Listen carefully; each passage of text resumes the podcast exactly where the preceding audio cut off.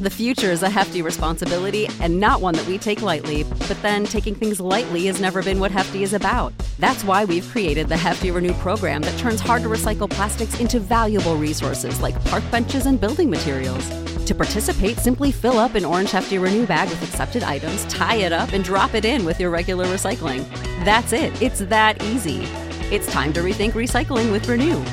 Particular valued resources may vary by geography. More info available at heftyrenew.com.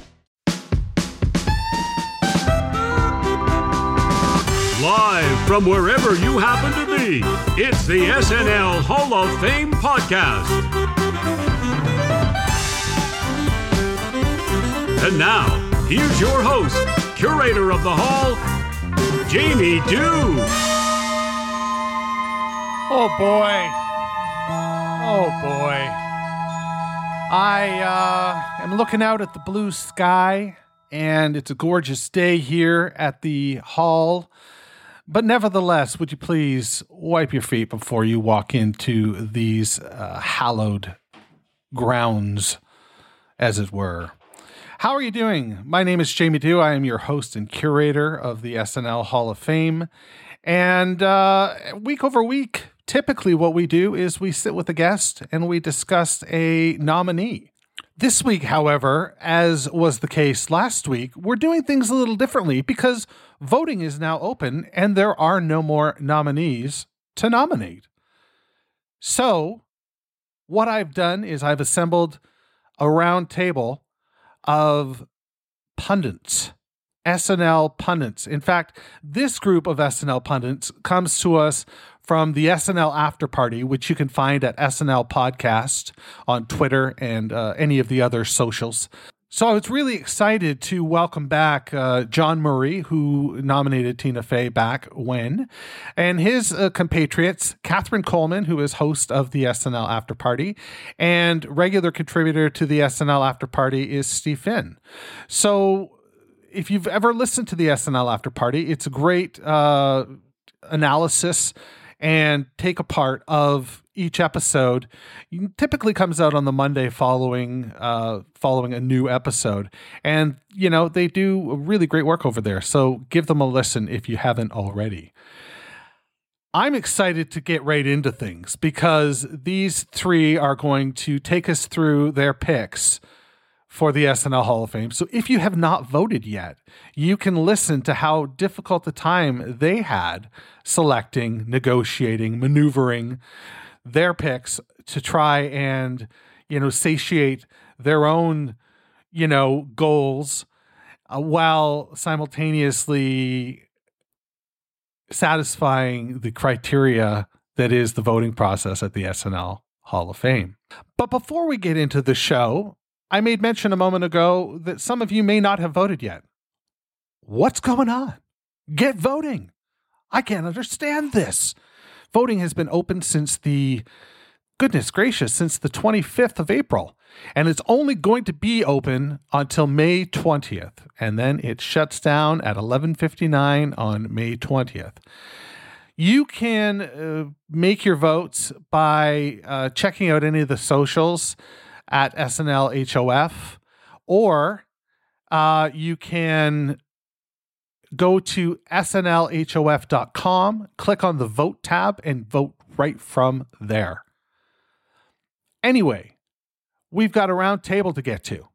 I'm very excited. John Murray, Katherine Coleman, Steve Finn. We got a great show for you. Stick around.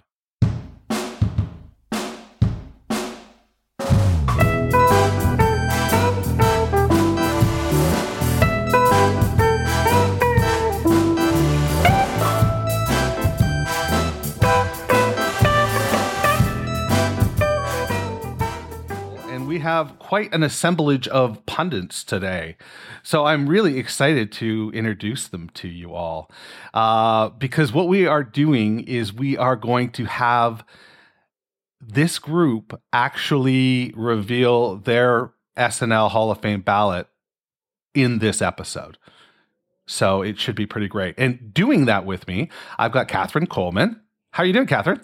I'm doing great. I'm excited to be here and talk about my my favorites. Excellent. Yes. Um, and and I'm excited to hear who your favorites are. So this should be really great. And uh, below you in the Brady Bunch uh, architecture here, we have John, Mr. John Murray. How are you doing, Hello. John? Very good. Uh, glad to be back with you. We had you up on our show not too long ago. It's nice to be able to pop into your neck of the woods. Yeah, that was a lot of fun. Mhm. And Steve, we have Steve Finn here joining us as well. How are Thank you doing ha- tonight? Oh, thank you for having me. I'm doing well. It's more beautiful in here than I could have imagined. You got to give me the number of the guy who polishes this place because it is pristine. he's he's he's exclusive. I'm going to tell you that. You- Okay. you, will never be able to get him. I tried. I tried. It, it's Lorne Michaels himself. Yeah. That's right. Oh, so what we are going to do tonight is we are going to run through your SNL Hall of Fame ballots. We're going to do that in uh, a clockwise order. So we'll start with Catherine, then we'll go and uh, when she announces her first nominee. I'll check in with the other two pundits to see if they have anything that they would like to say or if that person is in fact on their ballot as well. So that way we can keep the conversation neat and tidy. And um, yeah, I think we could pretty much kick it into high gear now. There's just one question that I have to ask before we begin, and that is you were allotted 15 votes or up to 15 votes. And I'm curious where you landed with that. If you ended up using all 15 or if you used none or or some number in between. Uh, Catherine, how did you fare? I'm still, as we begin this recording, on the fence with one, but I believe I'm going to use 12 votes. Oh wow. Okay. Um, just and just for no specific reason at all whatsoever. Uh, just I went through the list. I was like, I feel passionate about this one, this one, this one. Uh, there were a few where I was like, uh, I mean, I could see it. I, I think they probably should be in there, but I'm not personally as passionate about it, you know. So I was right. like, do I give them a vote or not? And on some of them I landed no, some of them I landed yes. So that Oh, should I'm be excited to hear what you've got for us. This is good. well played. John, how about you? So when I went over your list originally, I, I ran through it and there were 10 locks. Like, yes, absolutely, no question. And I'm leaving myself open to being swayed a little bit. So if if Catherine or Steve can inspire me, then I might be able to get behind some of their choices. Um, but we're we're definitely in the double digits. Not sure if I'm going to get quite to 15. Gotcha. Okay. Steve, how about you? What was your strategy going in? oh man. Uh, I guess uh, you know, if you've ever been poor, you know, not knowing where you're going to get your next meal, I guess it just sticks with you for the rest of your life. Because like I had 15, I was going to use 15. I wasn't going to waste anything. That's right. Uh, No crumbs on the table. No the floor. crumbs. Yeah, everything's getting used. That's right. Uh, I did slow down. I'll admit, you know, once I got into the double digits, those last few check marks were, you know, I had to make a little bit of an argument for them in my head uh, to get me there.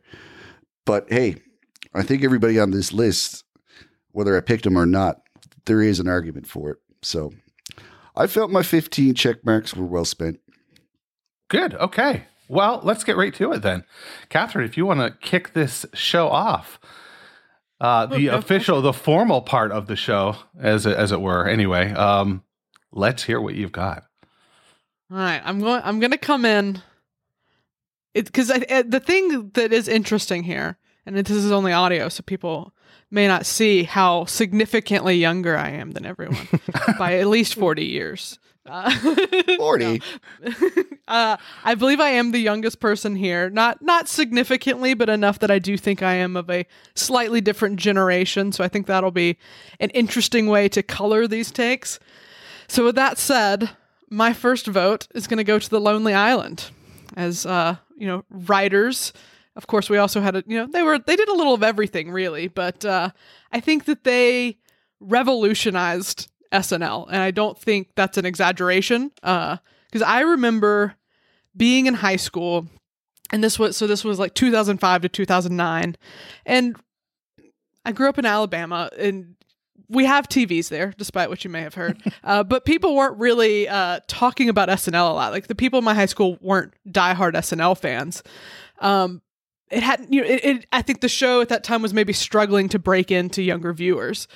And then all of a sudden come these digital shorts. And everyone was sending them to each other. People were quoting them all the time. And so it just seemed like out of the woodwork came SNL into the consciousness of my generation and my, you know, my friends. Uh, so like I'm on a boat, you know, I know they, they kind of started with Lazy Sunday, but on a boat was really the first viral video I felt like I was part of. Um, it was just unavoidable. Everyone knew it. Everyone, there were like, I feel like there were parodies of a parody video.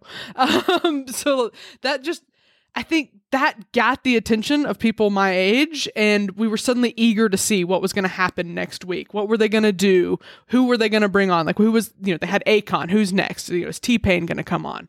Um, and and we and we got it and we related to it and i think that just really ushered in a new era and since then we've seen the rise of pre-tapes uh, to the point where now on the show they have like two or three film units working on these every week we've seen production values skyrocket and i think all of that started and came from the lonely island and so i think their influence is just incredible Absolutely. I mean, really changed the paradigm, right? Yeah. Uh, I mean, went from, I mean, there, there's always been video elements or, or film elements, but um, to, to make it just part of the show's DNA now, Yeah. uh, you, you, you would never, you know, I just watched this week's episode and, you know, please, uh, please don't destroy is, you know, absolutely carrying that baton. So uh, it's, it's been really interesting to watch. John, uh, Steve, either you have the Lonely Island on your ballots? There's a check mark there for me. So I, I think this might be one of the situations where they weren't, but I, I think I can get behind everything Catherine said.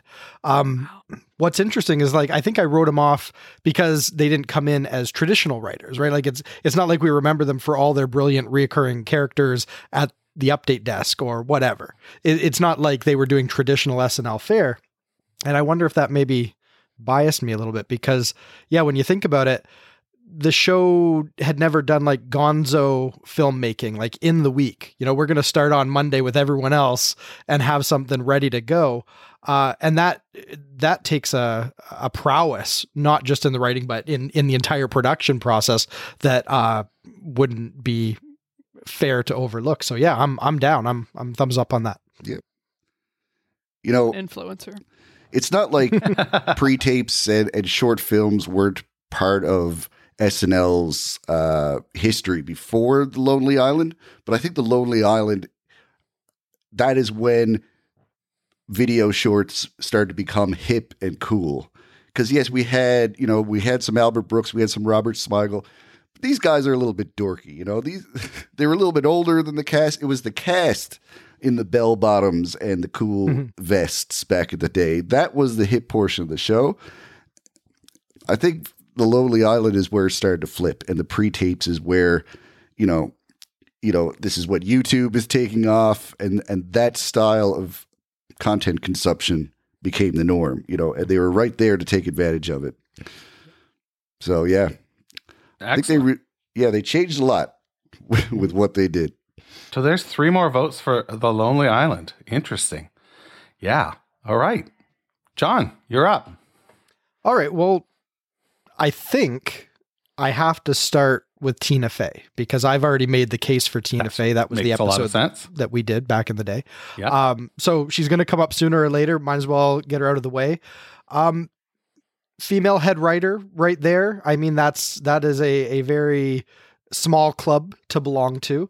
Um, at a time when it was not the norm at the show for uh, a woman writer to ascend to that level.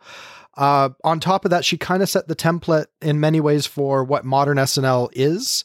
Um, not just in how open it is now to comedy of different sensibilities, whereas the criticism for the first 25 years was frat boys and uh, a certain kind of lowbrow humor that didn't really embrace what the women writers could bring.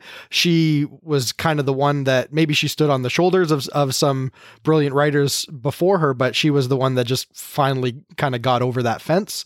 Um, and on top of it, uh, she was kind of the sea change in the show between what I think is like truly vintagey compared to what's considered more modern SNL.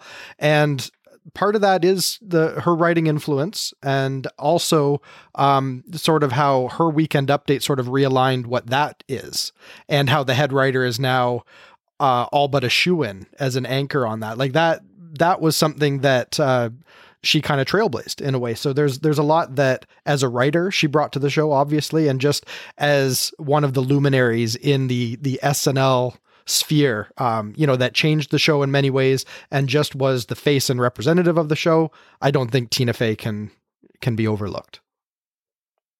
Wow. Yeah, that's pre- uh, uh, that's a pretty good argument.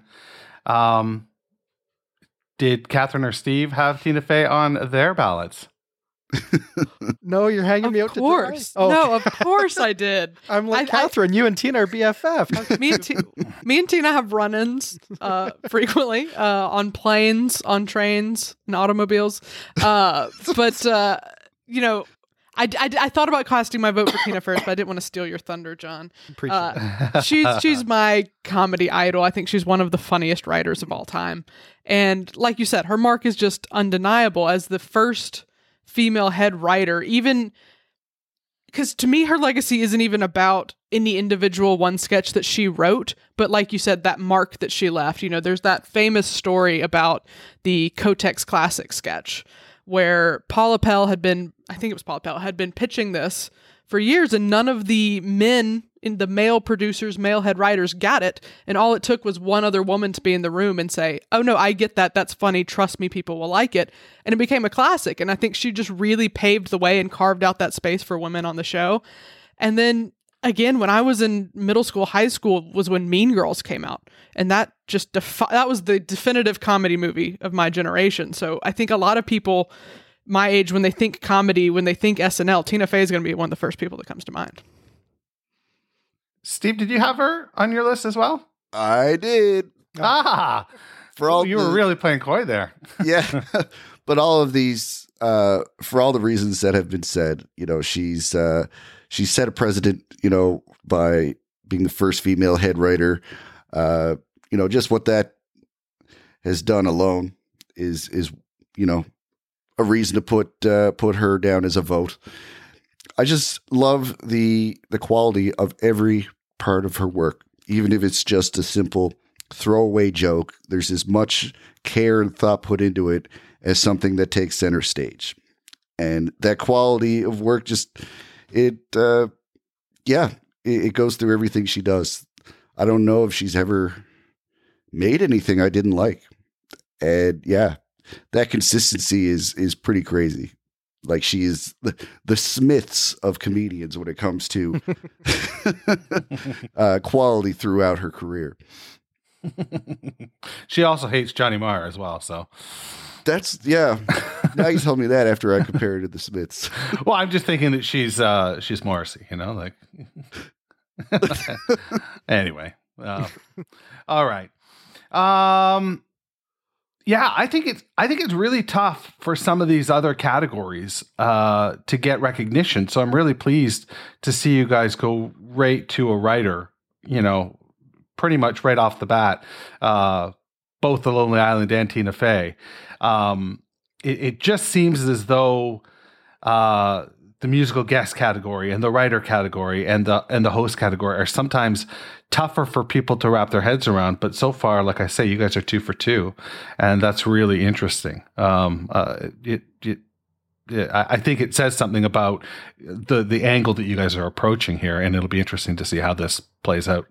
Well, you brought on a comedy writer. You also brought on, you know, seasoned improv vet in Steve and me who's just enthusiastic about everything. I, I think this is what you're going to get tonight. That's kind of our, our niche a little bit. So, Excellent. yeah, I'm looking forward then. that's our All right, speed.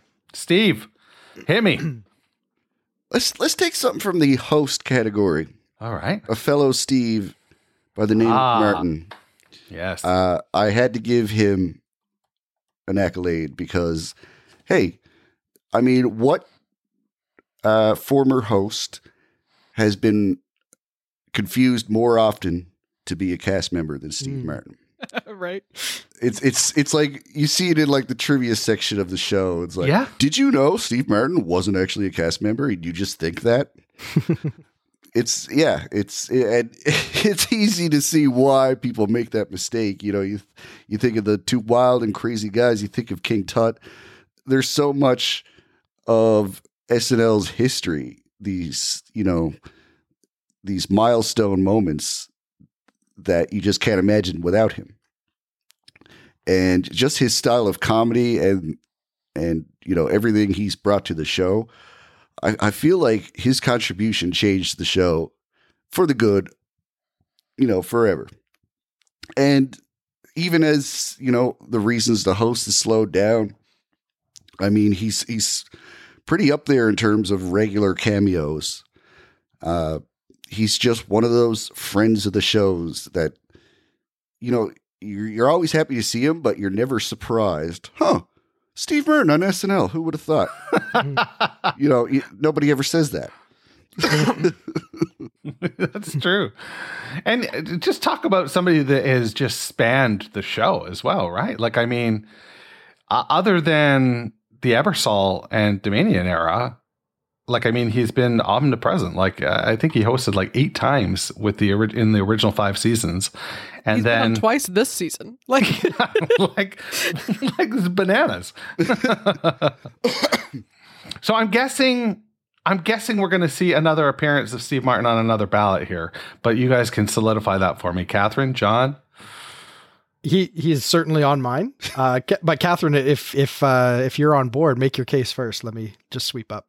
Oh, oh no, he's definitely on mine. Uh, but Steve literally stole everything I was Yeah. going to say about. yeah, everyone thinks he was a cast member. Uh, I think the one thing Steve didn't say was he was the original five time. He was the first five timer, right? No. Well, they did they did the sketch for Tom Hanks originally, but it, they'd had five timers prior to that, Mhm. but they didn't make it. It didn't occur They to didn't them to thing. turn it into a goof until later. Yeah. But he he he w- him and Buck Henry were probably Yeah, the first one five of the- timers. Something like that. It's one of the two for sure. But yeah, I don't. I don't think there's a discussion of comedy in general without Steve Martin, and I think SNL is a big part of that. So yeah, he's a shoo in. Absolutely. Yeah, I, I, agree- Yeah. The only the only thing that I think about Steve Martin that maybe hasn't already been covered because we don't want to be, you know, retreading uh, someone else's uh, arguments here is when the show started out, it blew up pretty quick. Like the the cast caught on and there it, it was a phenomenon, but its staying power wasn't guaranteed just because they had a really hot first season. It really became who was going to pop in, who were these um um go-to hosts that were quickly becoming regulars who you could always sort of like count on to to be a go-to host every season.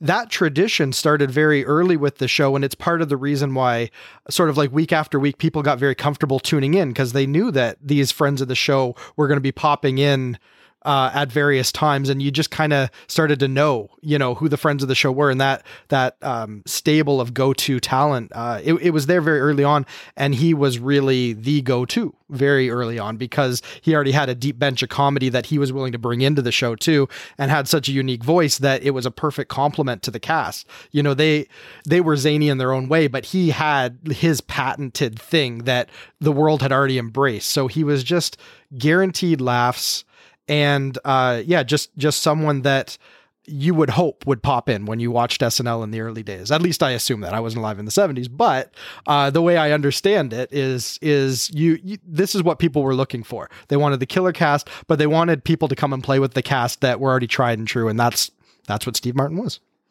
Excellent. Well, you didn't you didn't miss much in the six years of the seventies that I enjoyed. So, Sure. uh, um, okay, where where are we at here in terms of we're back to Catherine, right? In terms of uh next pick, Oh wow, back Yeah. to me already. yeah. Well, who do I want to go with?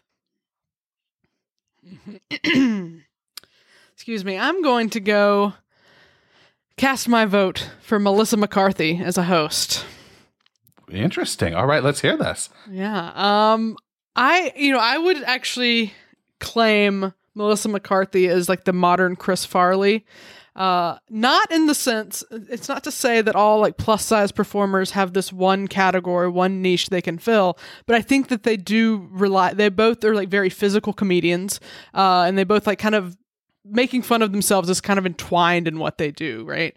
Uh, so I just think she had such a big moment when I was in college, like after Bridesmaids came out, and she that's when she really started appearing on the show, like almost every season, you know, in a row right there. And I couldn't get enough of her. You know, Pizza Business is one of my all-time favorite sketches uh, because of what she brought to it. Like, I don't think the writing of Pizza Business is the most brilliant piece of sketch comedy we've ever seen, but her performance is one of the best sketch comedy performances I've ever seen. and there there's bits in that that you cannot convince me were not improvised at some point in the week. Like I'm not saying she improvised them live on Saturday, but in rehearsal, I think she found the fun thing that they did with the pins. And I think that's something that someone like her brings to the table when they host that just makes her such a really unique person to have in the room, uh, just bringing their own thing. And she just has such a natural ability as a performer to just hunt out those laughs and do anything to get them. And then, you know, the Sean Spicer impression was iconic. I'll never forget the first time that hmm. podium drove into the crowd. So, yeah, Melissa McCarthy, big fan. Yeah, that's a great pick. Uh, she is somebody who who has also become, you know, a friend of the show. I would say at this point, if she's in New York, there's a chance. You know, if there's a chance, she might show up, and that's always fun, right? Mm-hmm. So, John and Steve, does Melissa McCarthy appear on your ballots? She does appear on mine. Oh, that's I don't have her. I thought I did, and now I'm that's looking okay. at it. She's getting plenty of love tonight. Yeah. I thought I did, and now I realize that the check mark I thought I was seeing was just the Y in McCarthy. but yeah, I mean, I if there's a, an argument to, to vote for her, it's too late for me. I mean, I, I could change my mind possibly, but I'm just going to stick with what I have. But I will yeah. say that Melissa McCarthy, she pretty much started that whole trend of celebrity cameos to play people of of the Trump administration. Mm. When you think about it, you know, that was what you heard every week. Who's going to play this person? Who's going to play Steve Bannon? That became a thing. And it never was a thing. You just say, okay, which cast member is going to do it? And now it's like, which famous actor or actress is going to come in to do this? And she was the start of that trend, which probably gave SNL the best ratings uh, it's had in in in quite a while. So that's the argument to make if you were to be one of the people who voted for her, which is not me. so your your ballot though wasn't big enough to to put her on, and that's and that's fine. Uh, I, I, think you know um, there's there's multiple years that these people are going to appear on the ballot if they don't make it this year. So don't feel too bad. Get her next year. that's right but she's got two thirds of this panel, so mm-hmm. she, would be, she's doing she would be in the she would be in the Hall of Fame under this uh, panel format. So, John, do you have anything you want to add, or uh, just that um, I think my vote for Melissa McCarthy has a lot more to do with me just having been uh, a fan of hers for 20 years. Um, I am a closet Gilmore Girls super stan. Um, mm-hmm. That there I'm, there's no exaggeration here. I've I've watched the show end to end multiple times. It's infinitely quotable. I love it, and um, she obviously was a big part of that show. But what was interesting is um, liking her from that show. I knew a little bit of her background because she came through Groundlings, and uh, there was a bit of tragedy there because uh, she she came out, she got the role on Gilmore Girls. It was a good role. Then she didn't have a whole lot to do immediately after that. And there was a bit of a lull in her career. And I actually remember back in the day feeling bad, like she was so talented and, and it was such a charming role that she played on Gilmore Girls. And everyone who knew her from the groundling said that she was the girl like she she had it and for whatever reason it just didn't connect with SNL or or some other like comedy institution that she could come up and and really like show her brilliance. She just, for whatever reason, the the the stars didn't align for her that way. Um, and then obviously bridesmaids happened, and uh, the stars finally aligned for her. And I just really remember enjoying that whole era of watching her finally come into her own and become a household name and get the accolades she deserved as a comedic performer because I'd always heard these whispers of the people that had been with her in in Groundlings that just n- could never figure out why why she never got that that opportunity because she was so so good and so well liked. And uh just nice to see it come together. And it's nice that SNL could be um the platform you know the place where she really could thrive and uh, show us what she she could really bring. And it was nice to see and I like her and that's all. I mean, there's an alternate there's an alternate dimension where she's uh, she becomes not ready for primetime player, like for Right. sure, absolutely. Uh, like she's got the chops, she's amazing. Uh, the physicality is, you know, like Catherine was saying, is you know top shelf. Uh, the Farley comparison is definitely um, noted. Uh, like I think that that makes a lot of sense. I hadn't hadn't considered that at all. So yeah, that's really great. Melissa McCarthy. All right. Uh, John, who have you got Mm-hmm. next? Are we allowed to bounce around categories as we see fit Of course. Yes. okay well why don't we jump into the cast member category Sure. and I'm going with Eddie Murphy. I, I think that this, I, I, I just don't see any way around it. Eddie Murphy is the, in many ways, is the reason why we still have SNL today. He was uh, uh, a late hire in the Jean Doumanian era, but his talent was undeniable. He wasn't really getting the respect and love he deserved uh, when he initially joined the show, but that quickly changed under Ebersol, and he was allowed to thrive at the show, created numerous uh you know uh pop culture moments you know that the world embraced his characters and the antics they got up to and the occasional assassination attempts it was just it was the Eddie Murphy show for for many years on SNL and uh there hasn't been anyone else since that I think was as crucial to the show's survival as his was and and getting it back on its feet during a turbulent era. It needed a star and he was that star. He played that role and it's why we have the show and how you know how many angles do you need to hit it? Eddie Murphy, he's a star. Absolutely. Somebody else chime in. Tour de force. yeah. Anybody else have them on their ballot? I do. you know, it's it's. I think his uh, rocky start on SNL just goes to show that he was too good to fail. You know, G. Doumanian likes to take credit for discovering Eddie Murphy, but she pretty much had to be talked into hiring him. And even then, you know, she got in the way of him doing very much on the show while she was in charge. So I think I like to think that you know if she got her way and never hired Eddie, Eddie Murphy still would have led. he still would have somehow gotten to like you know doing Raw and and uh The Klumps. yeah, that we still would have gotten Eddie Murphy because he's just such a powerhouse of talent. But uh, here we are, you know, with uh, him saving SNL because he was just too good to be held down, and he rose above, you know, everything when like the top people didn't believe in him, and it's it's a great story of like if if you're as good as Eddie Murphy, you're you're gonna you're gonna make your way. Yeah. Yeah, I think so, right? The cream rises to the top for sure. the, cre- he's the cream. Yeah.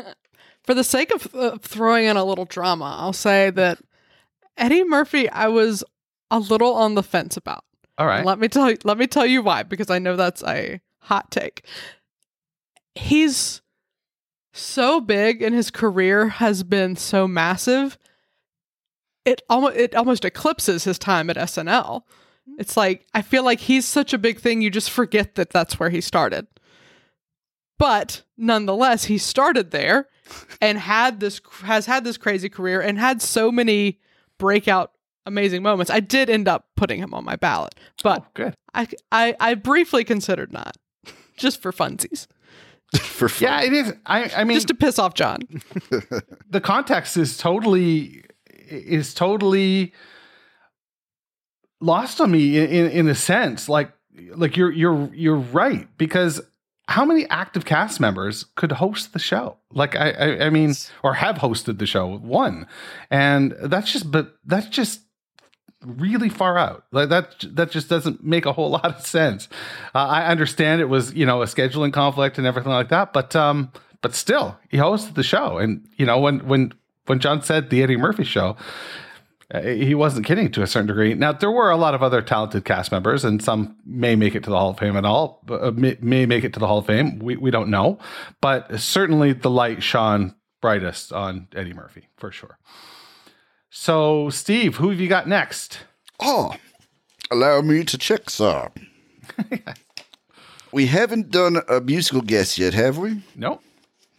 Well, why don't we do one? All right. Two, three, four.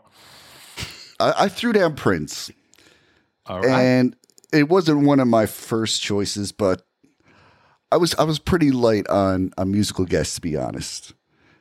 If I could spoil it a bit, I've picked two out of what's here on this list. Prince being one of them. Uh, and it's not even because like he's had a huge contribution to the show. It's just that when he has when he's been on the show, it it it has an impact that is hard to deny. It's certainly more extreme than most musical guests. I mean, who else can you think? And Catherine, let me finish.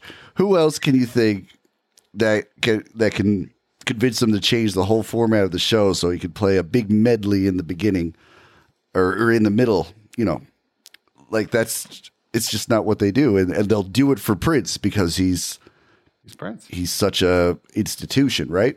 Yeah. And I think, yeah, it's not Prince himself.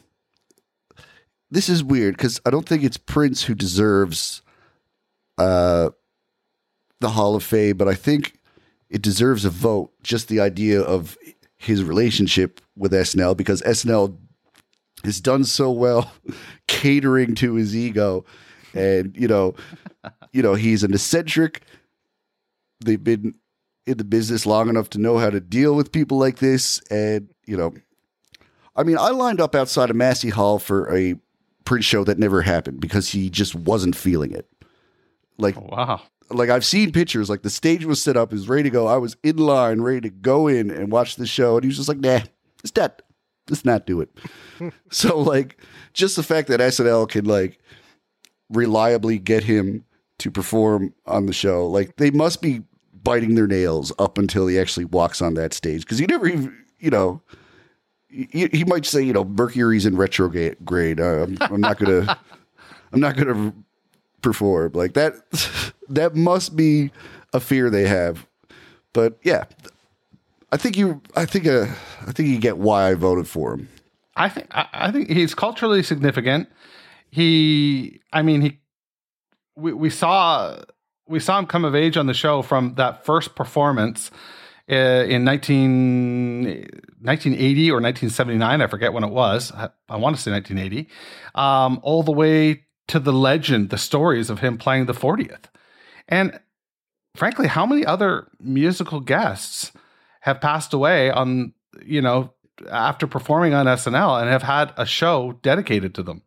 Like there is a Prince memorial episode, you know, uh, that just doesn't happen. Um, so uh, I think he he is certainly in the friend of SNL category, and uh, I think it's a great pick. I'm curious if he shows up on any other ballots. So He does show up on mine, but n- not because I have anything, you know, exciting to add to the conversation about him, other than you can't deny Prince is in the absolute upper echelons of, you know, uh, musical gods. Um, and, you know, has a history with the show that is unique in some ways in, you know, how Steve laid it out and just uh, in the performances in general. They're, they're very watchable. you know, if you if you just if you go back and you you see him performing the way that that he performs in 8H because the cameras are very close and it's it's sort of an intimate framing and there's just there's a lot you can pull away and he does an you know an epic sweeping opus of a performance and uh that's noteworthy so that that's why he made my list great.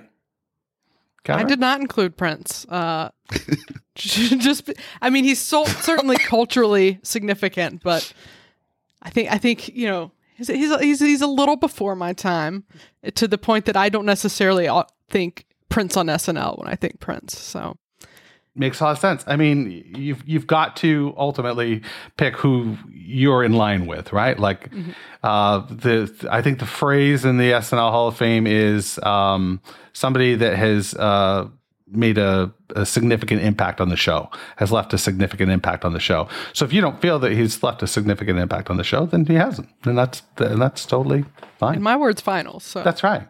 yours is the what I haven't told John and Steve is yours is the actual blueprint ballot. Mm-hmm. So, ah. all right. So next up, we've got Catherine with her next pick. What have you got? Well, I'll say a moment ago, Steve said the words to me, Catherine, let me finish. Oh, which I know where. I took as a personal attack because I would never interrupt someone so rudely like my arch nemesis did to my next vote for Miss Taylor Alison Swift. Uh, I mean, I didn't even think of that when I said, "Oh, that's good." well, I did. I did. I thought that's where you were going too. Listening to your show enough, I sort of have a sense of who you guys are. So. right. Anyone who's talked to me for more than three seconds knows that I'm a diehard Taylor Swift fan. It's really the SNL and Taylor Swift are the only two things I'm interested in talking about ever. The match made in heaven, then. Exactly. So here we are. Where to begin with my case for Taylor Swift? Um, you you may want to start a timer because I so I want to start. I'll say I know this is for a musical guest, but when she hosted, it was killer. It was a great episode.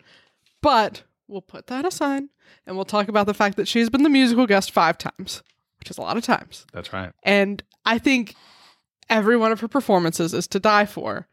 But the one that we must discuss is this season when she performed the 10 minute version of her hit song, All Too Well. Because I think SNL doesn't just let anyone walk in and say, All right, I'm going to do take up 10 minutes of your airtime. And they say, Okay. But Taylor Swift can. Prince can like that that's special and i think that that speaks to her her status in the world of pop culture and that that was just that was a moment that was so special for me because that song came out 10 years ago. And ever since it came out we wanted to hear this extended version. And then this past year we finally got it. She performs it on snl it's a beautiful performance. She's got the video. She's got the leaves falling it's everything. And I just, it, that reminds me, and I think back to her other performances. You know, a, a, few seasons ago, she performed Lover and she had the set with a piano and all these like letters suspended in the air around her. And I think going that extra mile in a performance and having some production quality just is what makes a great musical guest. And that's what makes it fun, even for someone you know, on our podcast, oftentimes we'll have a musical guest on. I'm like, well, I didn't really care for the music, but wow, the production of this was really cool. And I think that that's something that can grip can grip you know every viewer whether they like it or not whether they like that genre or not and you know i think taylor swift's a person that gets discounted left and right but uh not to spoil my other musical guest vote but i do think that over the history of time, we will look back at Taylor Swift as like my generation's Paul McCartney. Of like, she's had this prolific career. Don't do that face at me, John. she's like very prolific. She's an amazing songwriter, and and I mean, she's had a really stunning career. And I think, uh, you know, she stopped by SNL frequently, so I think, uh, I think she can be in the Hall of Fame. yeah, she she would be in my Hall of Fame. Uh, she's been, you know, certainly part of you know, a big part of the show for the last 10 years. Uh, like she's always in the, you know, in the conversation in terms of musical guests and uh, performing double duty as well. You know that she, you know, she's up for it. So, yeah, great pick. I suspect I'm going to be alone on this one, and that's okay.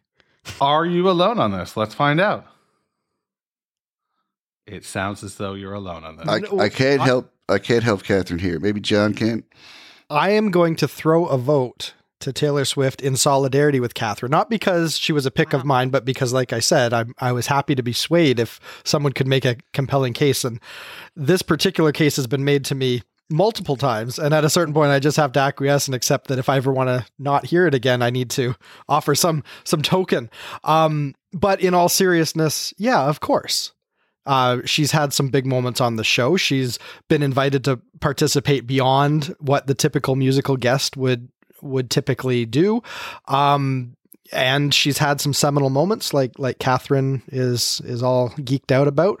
So uh, I think I yeah I, I think she can take one of my votes. I think that's that's reasonable. Cool. John, I've never felt closer to you. Oh, magic happens in the SNL Hall of Fame. John, Yeah. you're up. All right, let's see. What do we want to do? What do we want to do? All right, let's talk about Phil Hartman.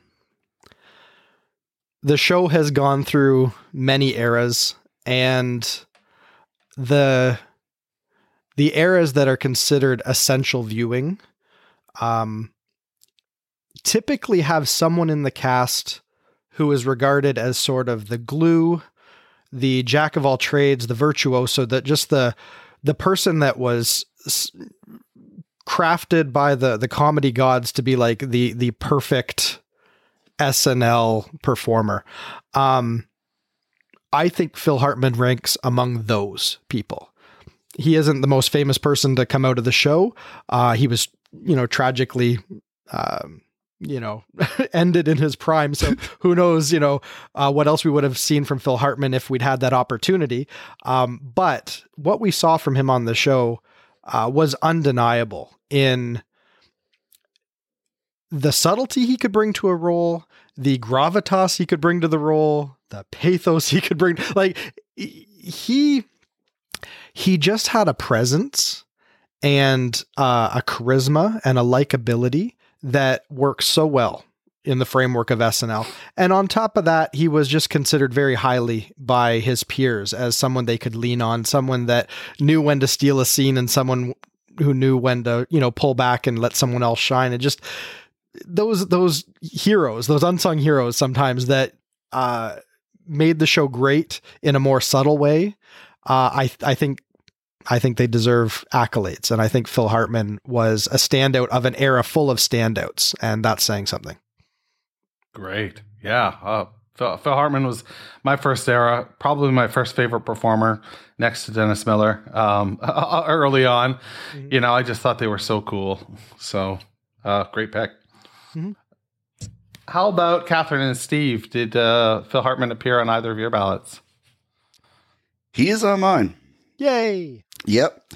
Uh, John took the word subtlety right out of my mouth. Uh, there's a, a special nuance to what he does that is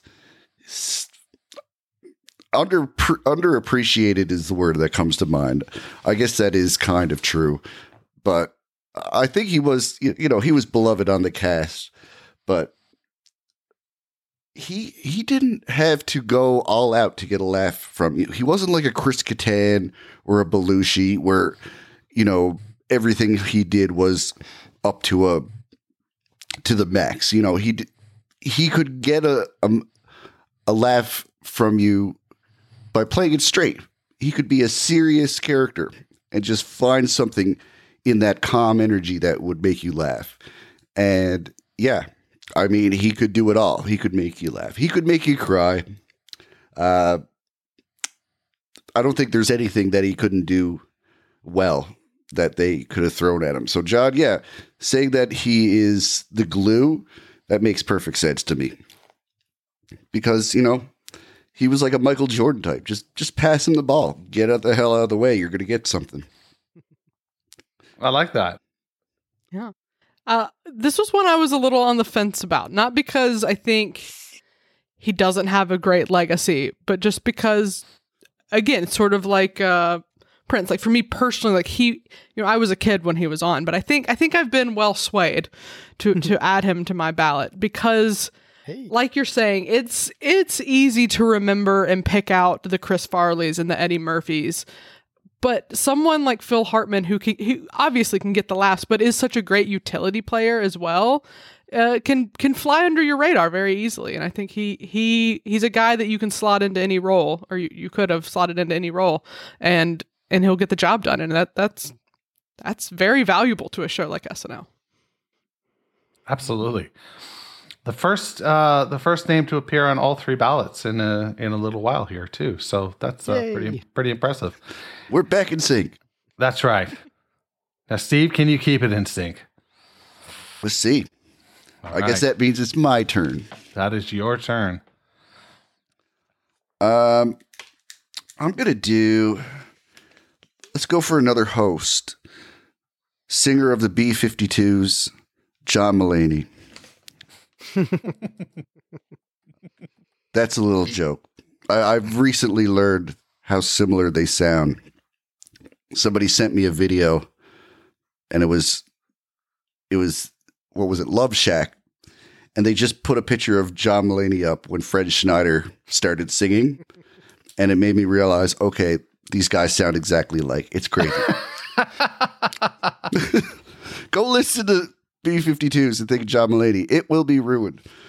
Uh, so why? let's get to why he's on the on the list. Um, who faster has you know gotten the five timers other than like the Buck Henrys and those kind of guys where they would like host multiple times per season. Uh, Yeah. And so quickly did he like carve out a special version of SNL that reared its head every time he hosted. You know, there was a very undeniable uh, energy and and sheen to every John Mulaney episode, and that's you know that's that's one thing, but you could also compare it to like giving Martin Scorsese an Oscar for whatever shitty movie he got for. What was it? The Departed. Finally, The Departed. we know why he really got it. He got it for the body of work that came before, and I think I could like sneak in a vote not only for his job being done as a host, but also the contributions he made as a writer on the show and a occasional uh, correspondent on Weekend AM or Weekend Update. I just said my own show. Uh, yeah, I'm not Well, going to bleed this dry. I'm sure the other guys got John on on the list. Other than Tina Fey and Conan O'Brien, have any other writers come back to host? Hmm. Like, I, it's a pretty, uh, it's a pretty elite group. Well, Louis C.K. wrote like very Oh, there you go. duper briefly. Yep. Nope. You're right. Um, but there's people that Larry David host, or did he just have some cameo? he did host. He did host, hosted yeah. when Bernie Sanders Yeah. was the yeah. Um. So yeah, it does happen. It's it's not it's not a typical thing, but it, it does happen. But it, it would still put him in a very elite club as well. Yeah. Um. For what it's worth, uh, Jamie, if uh, set me up if you want, but I'll just I can just run with it if, if we yeah. want to talk some more John Mulaney because he's on my ballot as well. Uh, for all the same reasons as Steve, I'll try to not uh, restate too much. Um, there's there's a lot of players that have come through the show that we don't always realize that they were made better because of the allies they had on the 17th floor. They're like some people, they just click with certain writers and they make magic together. And one of them is not as strong as they could be without the other. And I believe John Mulaney was one of those kind of assets for some of the players at SNL. Bill Hader, not the least of of which. Mulaney, First that comes to mind. yeah, Mulaney has an incredible ability to like pick up whatever someone's throwing down.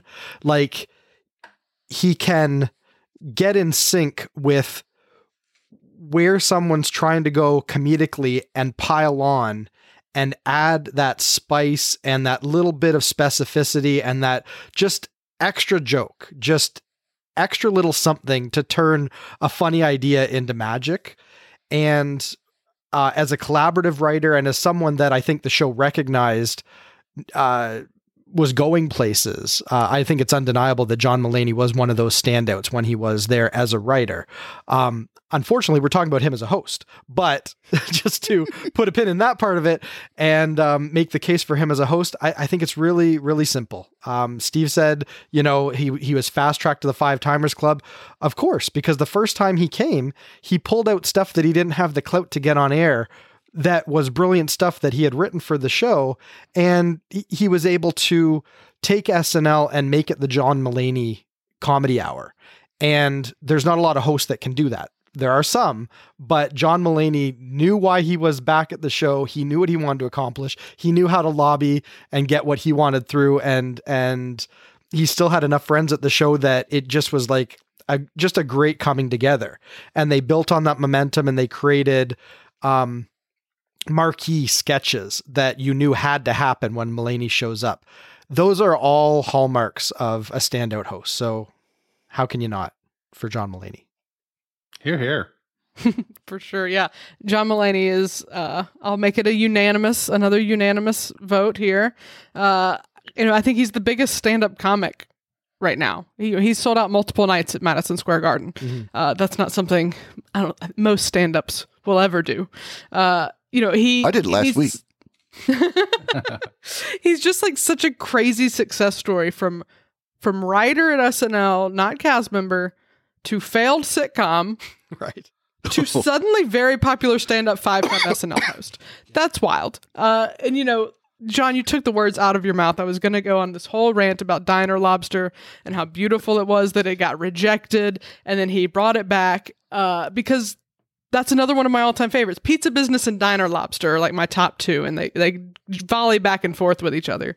But you know, love them or hate them, those Mulaney musicals are and part of the fabric of SNL now. You know that that's a it's a big thing, and like you said, his thumbprint is a Mulaney episode is a Mulaney episode. Yeah. His thumbprint's on every little thing in there. He has such a unique voice. Um, so yeah, I, I think that makes for a really great host that we're gonna keep seeing every season for a while. I think. I Just think listen to the that's B 52s. It's not the most unique voice.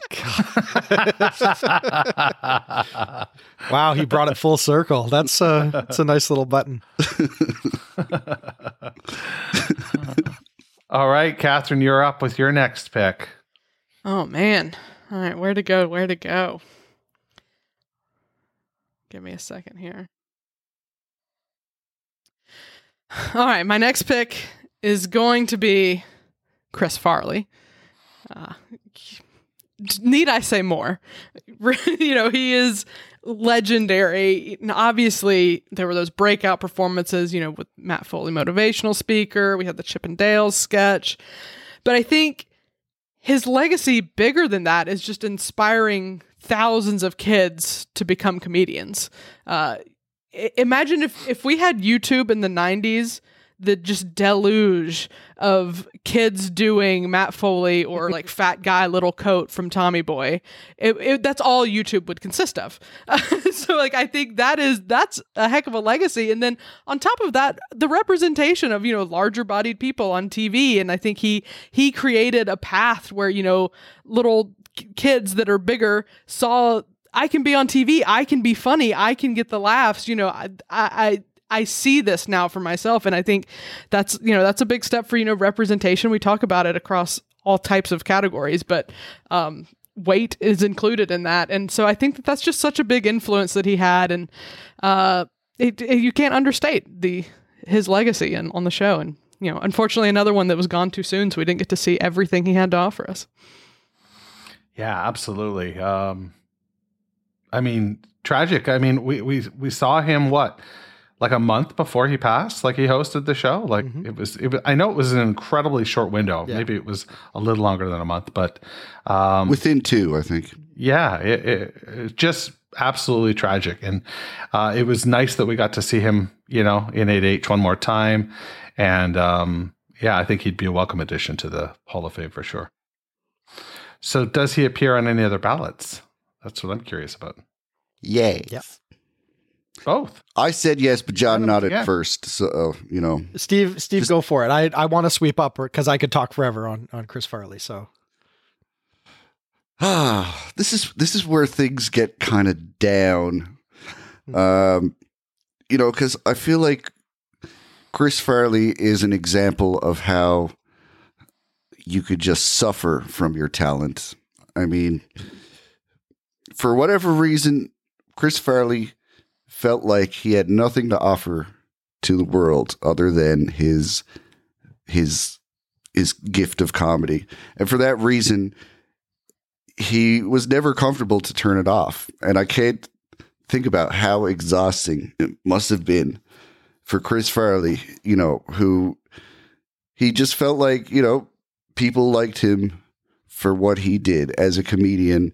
And if he, if he wasn't that for a second, then people would see something else, something they didn't want to see. And you know, I for all the reasons to say Chris Farley believe, belongs in the Hall of Fame for all the amazing work he does, I think he also should be in there as some kind of warning. Uh, you know, I think we've come a long way in dealing with mental health since you know the era of Chris Farley and and the resources we have and just just the amount of stigma we've taken off talking about this. You know, we've come a long way, and I think this is a good example of of why we need to talk about these things because sometimes we bottle them up and we use our funny man persona to put a layer of dirt over it and sometimes it's just too late before you know it catches up five Oh boy. oh boy. didn't i warn you didn't i If you warn layer You a, did, a you did. violin under mm-hmm. that in the edit. you you could just cut all this out and say Just Steve put was a bit wrong. of he put a bit of had- canned laughter under his whole little monologue there. Yeah really sure. screw with people. Just put the Benny Hill fucking music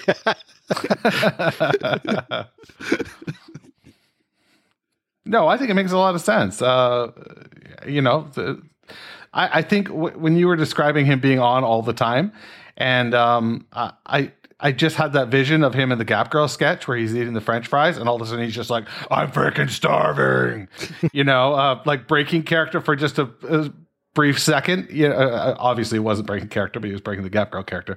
But I wonder if that would be like Chris Farley in you know in in private. Like I'm just like, I just need a moment of just calm. You know. yeah Oh man, yeah John, Mm-hmm. he was He's, on uh, your ballot too. He's certainly on my ballot. Um, if I were to sum up my path to SNL, it was I came for Wayne's World, I stayed for Chris Farley. Yeah. That's, you know, I, I started watching right around 91, 92. And uh, that was Farley in his prime. He was coming up with Spade and Sandler, and uh, they, they had set a tone for the show, uh, for better or worse. But uh, amongst them, there was uh, nobody just that exuded the kind of energy and fun that that he could. And and that just spilled out of the screen. And and it was hard to not connect with that watching it as a a young kid. You know Catherine talks about representation. I was a bit of a chonker doodle as a as a youngster. So maybe you know maybe I saw a bit of myself in Chris Farley. Um so I I I would struggle to put my finger on any one thing that you know uh, is quintessential as far as summing up Chris Farley but uh, I just know that I connected with him and I enjoyed tuning in to find out if, you know, Matt Foley was going to give another motivational speech or whatever it was, El Nino, it, it- or it, it just everything he did was so memorable. And uh, yeah, the best moments I had watching SNL in that era before the, the big mid 90s reboot, most of the moments probably were Chris Farley driven. And uh, I love the guy. All right. chonker doodle is that medical terminology It is, yeah. That is politically correct. yeah. Mr. Murray you've been diagnosed with chonker doodle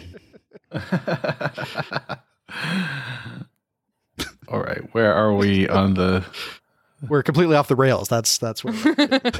you've, you've thrown me off a little bit. I won't lie to you. The chunker doodle. Anytime I nominated into- Farley, so Anytime anybody gets into medical terminology, I you know. Um, John, you are up.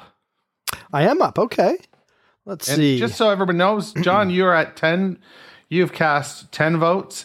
Mm-hmm. Catherine, you've cast two, four, six, eight, nine.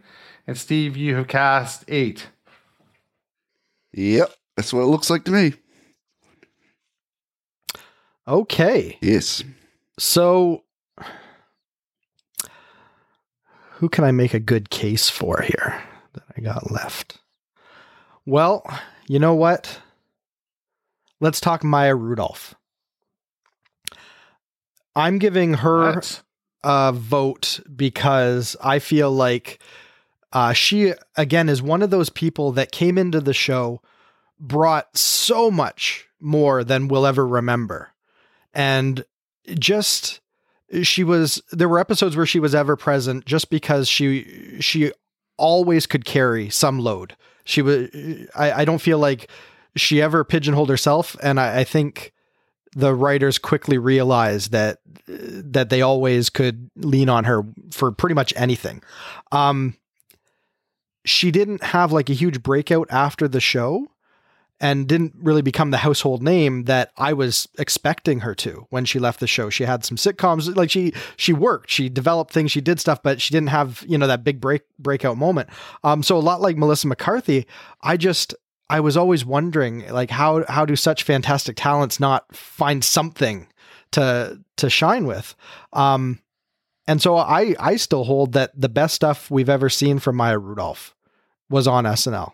I feel like she's just really in her mode when she can put on a silly wig and just go for broke and just go over the top with it. and I just I I think that she loves the medium and I think that she's just fearless in uh, in in how you know goofy and um, out of her own head she's willing to get. Like she's very in the moment, very quick on her feet, and very versatile.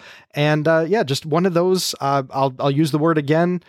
Glue performers on the show that I, I just I think she did so much in her tenure. And uh, you know Lorne obviously understood that.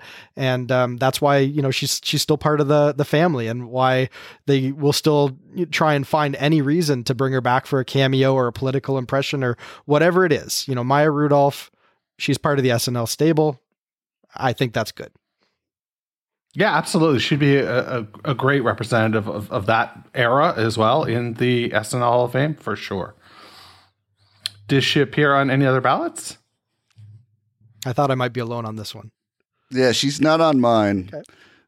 But I just want to say one thing. If you want to see what Maya, if you want to see her greatness truly at work, go check out that uh, that that sketch she did where she sings the national anthem. Uh, I forget if she was playing Remember a character or whatever, but Was it as Shakir? No. I don't know. as someone, I think.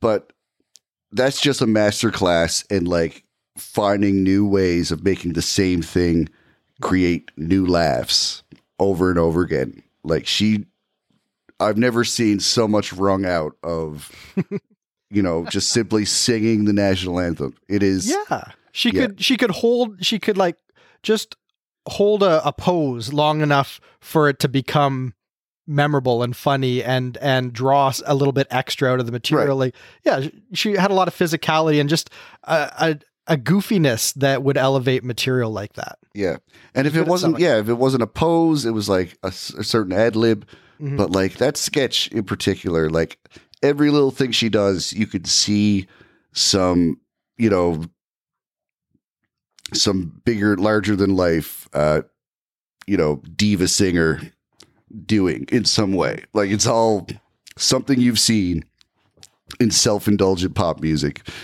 it's it's a masterclass i'm telling you Yeah, there's a reason why she played Whitney Houston and Beyonce. Hey. Is she Yeah, on my- your is she on your ballot, Catherine? Maya was one of the ones I was a little on the fence about. I because I think I love Maya Rudolph. I think she's a great performer. But it, when I think of that era, she's not the first person that comes to mind. I think uh, it was kind of like Phil Hartman, very easy for her to get overshadowed by the Kristen Wiigs.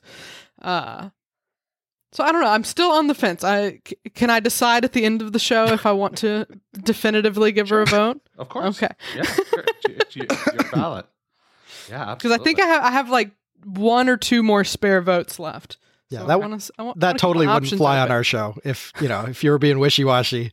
Yeah, no, I was very assertive this week, John. hmm no, that was a that's a fun show. Not to get too far off track. Okay. sorry. Yeah. Steve, you're up. Am I? Yeah. I'll stop laughing like an idiot then. Who am I going to pick? Have we done a writer in a while? It's been a while. It's been a while. Okay.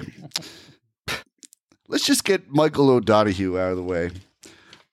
Uh, Michael o- O'Donoghue, I think he deserves it because out of this list, who is more old school SNL than Michael O'Donoghue?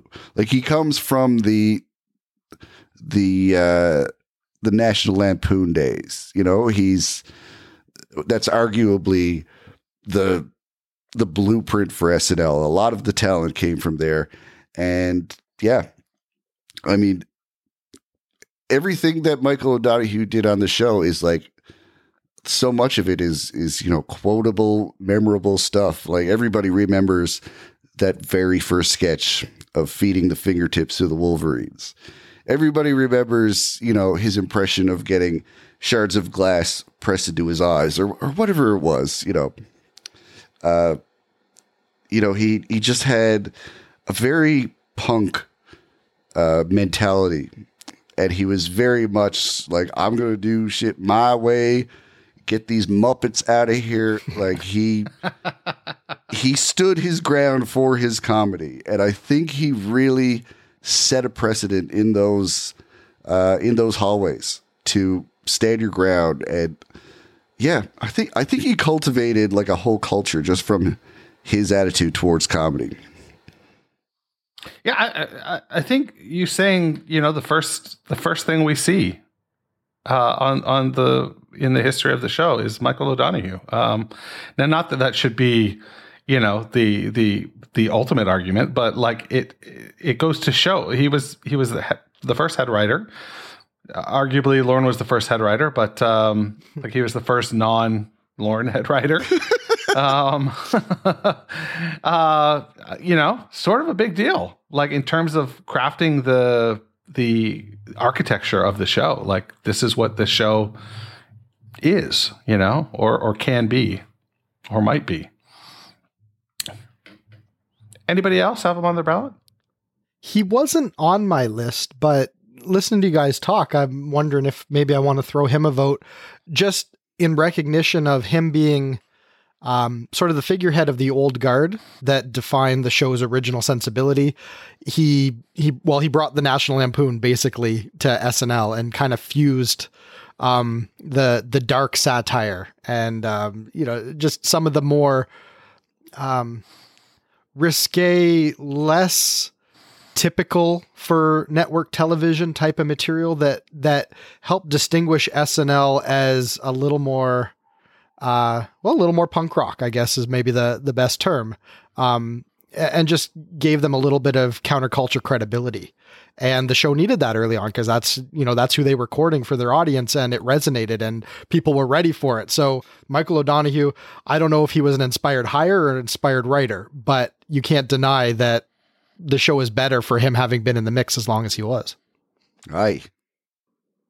Catherine? Uh, yeah, he he didn't make my cut for for no reason really other than he's just not my sensibility comedy wise. I mean, I think he's left a mark on the show. That that's definitely a fair argument, but I just when I think of SNL, th- those aren't going to be my favorite sketches. So. we've we've come a long way from that sensibility for sure. Uh, you know, like like yes, we're still living in that same house, but it's been renovated immensely. Catherine will write for Felt. She she will do it. I will. hmm And now my dog's going to squeak her toy for five minutes. Speaking of Muppets, We can What- play with Dragon later. um, Catherine, you're next. Oh shoot. All right. Ooh, we're getting down to the the nitty gritty. Yeah, here. we're in the nitty gritty here, folks. Who? Let's see. Oh my God! She's now she's picked a new toy. Hold on. What the fuck? It's a different dinosaur. Jeez. Uh, No wonder they're extinct. my extinct. husband left town today. Usually he um, handles all the pets during recordings. Um, all right, give you a clean cut there. hmm. All right. I think I think I'm gonna give my next one. We're gonna go to another host. I'm gonna go Justin Timberlake. Uh, you know, he was just so huge there for a while. You know, I, obviously I grew up with NSYNC, uh, so the mark that Justin Timberlake had on my childhood was I, you know, I memorized all the dance moves. I was performing these things in the living room. Uh, but then, you know, he went solo and then he had a great solo career and then he just like merged into this acting world and like doing SNL all the time, being being pals with Jimmy Fallon and being pals with Andy Samberg. And it it's almost to the point where those friendships cement him in because thinking about Andy Samberg gets so entwined with Just, Justin Timberlake that he's just part of that conversation largely because Dick in a Box, which has to be one of the most well known SNL songs of all time. Um, that, again, that was that era, like I talked about with The Lonely Island, that brought SNL to, you know, my people my age. And Dick in a Box was a big one.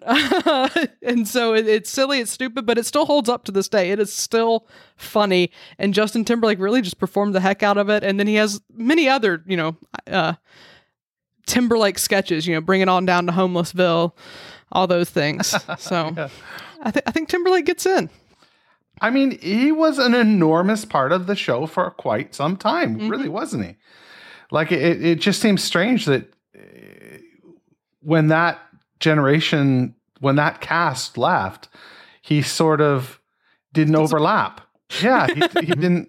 He didn't do what a lot of you know, like the, your Steve Martins do, and you know, come back and work with an you know work with an entirely new group of people. Now, that's not to say that he's not you know destined to come back because I'm sure that would be a big deal. But uh, yeah, probably not quite as big a deal as it once was because it was so enormous at one time. Did he appear on Steve or John's ballot? Mhm. John, you're saying yes. I am, but I, I just always want to give Steve the the next shot at getting a few blows in before we. I'll go first. I mean, he's up on mine too. So uh, Oh, we wow, can talk okay. about that. Another triumvirate there. Woohoo! You know what? Here- Here's what Justin does. He comes on SNL and he says, "Hey guys, I'm going to make y'all forget what I'm actually famous for."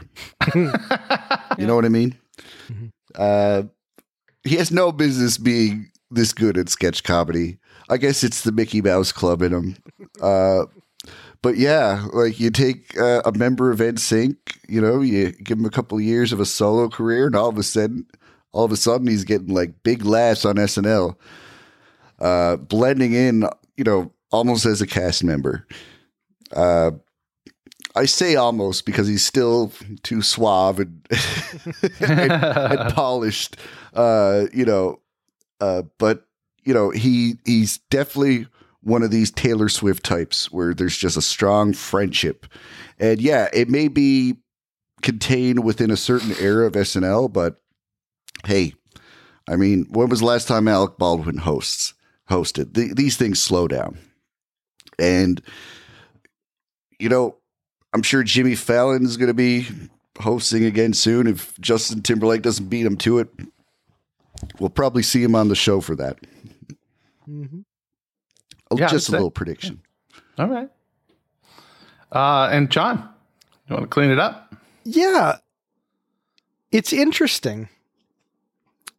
For a long time after Lorne Michaels came back in the, the mid 80s, the show mined the original friends of the show as repeat hosts and, you know, the five timers and all that kind of stuff. Um, th- there was an era of annual hosts that the show had uh, that led right up into the mid 90s where you just you knew you were going to see Tom Hanks every year or two at least. Um, and Steve Martin was still in the fold, and Alec Baldwin, you know, came up in that era. So the, there was an era in the late '80s, early '90s where they kind of established all their go-to friends of the show that carried through uh, to the 2000s. But they kind of petered out in the late '90s. The show wasn't like grooming new friends of the show, or it just wasn't an era that was like producing a lot of friends of the show that endured the same way that the Tom Hanks and the Alec Baldwins and the Steve Martins did, and the John Goodmans and so many more. We just didn't have that same kind of, uh, kind of like whatever the the the graduates come back to hang out again kind of thing that that happened uh, in the mid '90s as as the show built that momentum and that that that bigger tent. Um, so it's it's interesting going into the 2000s that just wasn't what I remembered the show being. You know, I wasn't tuning in to see which friend of the show was going to pop in week over week because it, it it felt like it was such a new class when they rebuilt the show in the late 90s that uh, they're just uh, it, just wasn't it just wasn't what the show was all about. But then slowly over time these weird uh, moments happen where just someone that is so good and so tuned into what SNL can do, uh, they just come in and they dominate and they just show that they're that triple threat and that they're they're just they just gel so well with the production. Um, and Justin Timberlake was kind of like the first big one in a long time. At least that's my recollection of of watching the show at that time. And it was just fun to see like an A-list top tier celebrity just come and get raunchy and goofy and stupid with Andy Samberg and and you know like there was just something uh, a lot of fun uh, about what he brought and it just wasn't the norm at the time which I think makes it a little more special.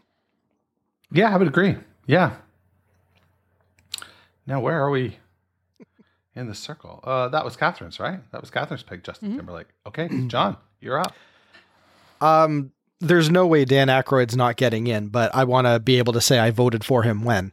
Um, the guy that you had on your cast to make the case for Dan Aykroyd was uh, just so dialed in on on who Dan Aykroyd is and and his life and the path that he led and why it's so exceptional that I I think the best thing I can offer here is to tell people to go listen to that episode because I I had a lot of fun listening to it. But what I can say over and above what what's already been said is that Dan Aykroyd is probably the reason why I ever sought out SNL at all, and that's because he uh, created and wrote Ghostbusters along with Harold Ramis. So um, that was kind of my introduction to like where are all these people coming from, and then finding SCTV, and then finding Saturday Night Live, and just understanding cool. the yeah, just understanding that world a little more.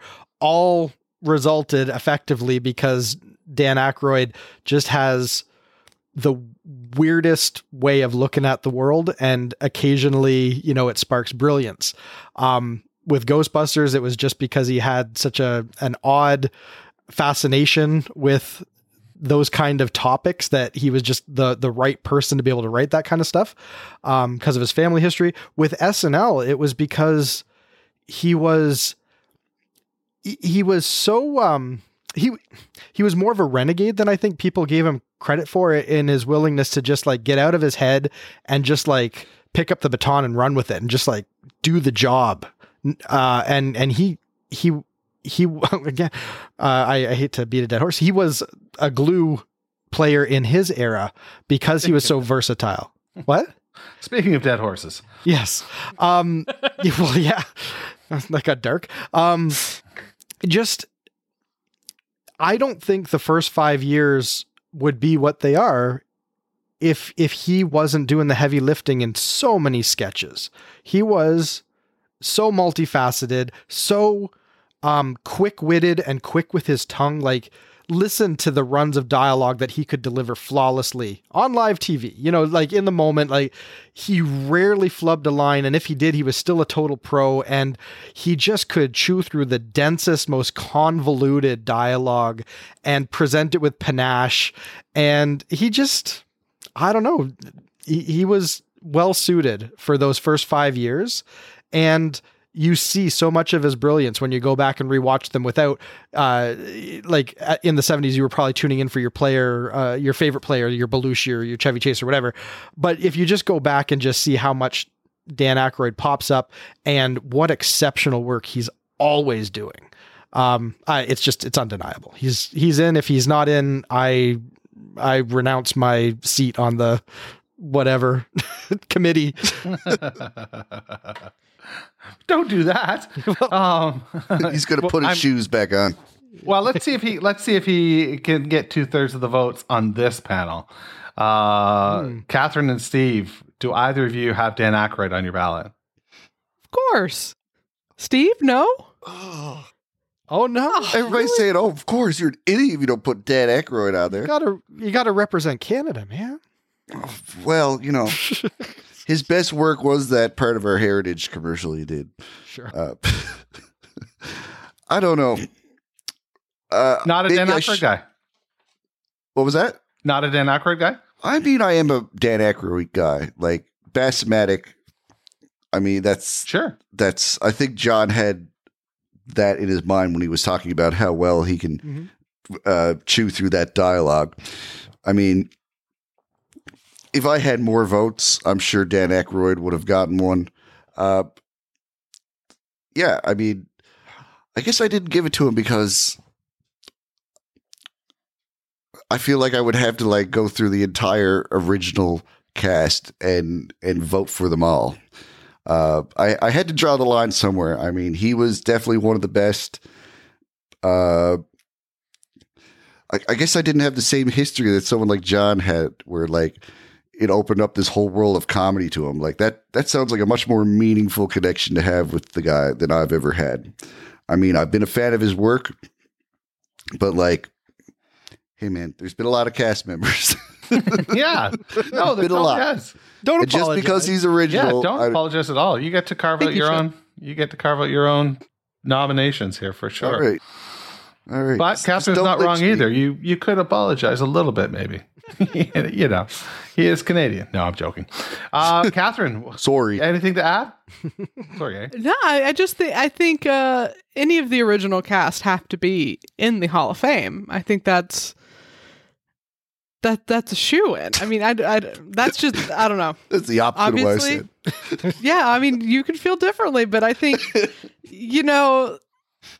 To me, it's just that's the core of the show. They made the show. There's there is no discussion of SNL without without the original cast being included in that. So I mean that, and obviously he's a great performer. But to me, the biggest thing was yeah, ori- original cast member, of course, Of course. Sure, for sure. of course, Yeah. Please Unlike stop saying of course. of course. not. You know, Catherine. Who else, of course, do you have on your ballot? Well, I know. on that Yeah. on that same vein, Gilda Radner. Uh basically same reason. I think original cast has to be on there. And of course she I I would identify Gilda as being more to me just an amazing uh, Dan Aykroyd's a great performer, but Gilda is like a stunning, just amazing, like once in a generation talent. She was a Um, superstar on the show for yeah. sure. hmm And and like I said, there, there's just no discussion without those original cast members. So that's why Steve has now left this meeting. Um, Yes, that's right. I'm no longer here. Oh, and I went out of order too. Shoot, Steve, you were next. Oh no. oh, Oh well, we'll continue this conversation that, about that's because Gilda. he doesn't The count hints anymore. were there. The hits were there that I was gone. Oh shoot. Um, we'll continue this conversation with Gilda. Did either Steve or John have Gilda on on their ballots? she is on my list of course I did. original cast you have to You have to. You are literally a Hitler if you don't put original cast members on the ballot. W- would you like me to go since I was supposed to go? Sure. What I will say, please. uh, I just, I just feel like Gilda was the first cast member that kind of transcended the screen and felt like your friend. I felt like I wanted to eat ice cream on the couch with Gilda. You know that uh, something about her is so infectious, and like you just want to Yeah. pinch her cheeks. and I don't know. I think she's probably the first cast member of SNL that I've ever called a genius. I think we were watching like the best of Gilda or something, and you know, just just her way of of looking at things and and just just her character work and and everything she brought to the show was just so it was so wonderfully her and uh, you know obviously we lost her too soon to cancer and For sure. and uh, that's that's a big bummer uh, but hey boy did she ever leave a mark while she was here Absolutely. Yeah. I, I- I feel like, and one of you guys can jump in and correct me, but like Roseanne Roseannadanna has got to be one of the first reoccurring characters like to appear on the show. Yeah. Emily Litella was before Roseanne Roseannadanna. Oh, ah, okay. But All right. Yeah. Gilda, still Gilda Yeah. Either way, Still yeah. Gilda. Yeah. that's Yeah. the He didn't violins lady the first. right He said one of the first, Sure. which still stands. yeah Thanks, Catherine. but I think yeah I think you know that example there is a testament to you know what she brought to the show stuff so Yeah. good that they had to bring it back Yeah. You wanted to see it again. Yeah. So, um, John, she's in your ballot as well? She is, um, uh, for all the same reasons. I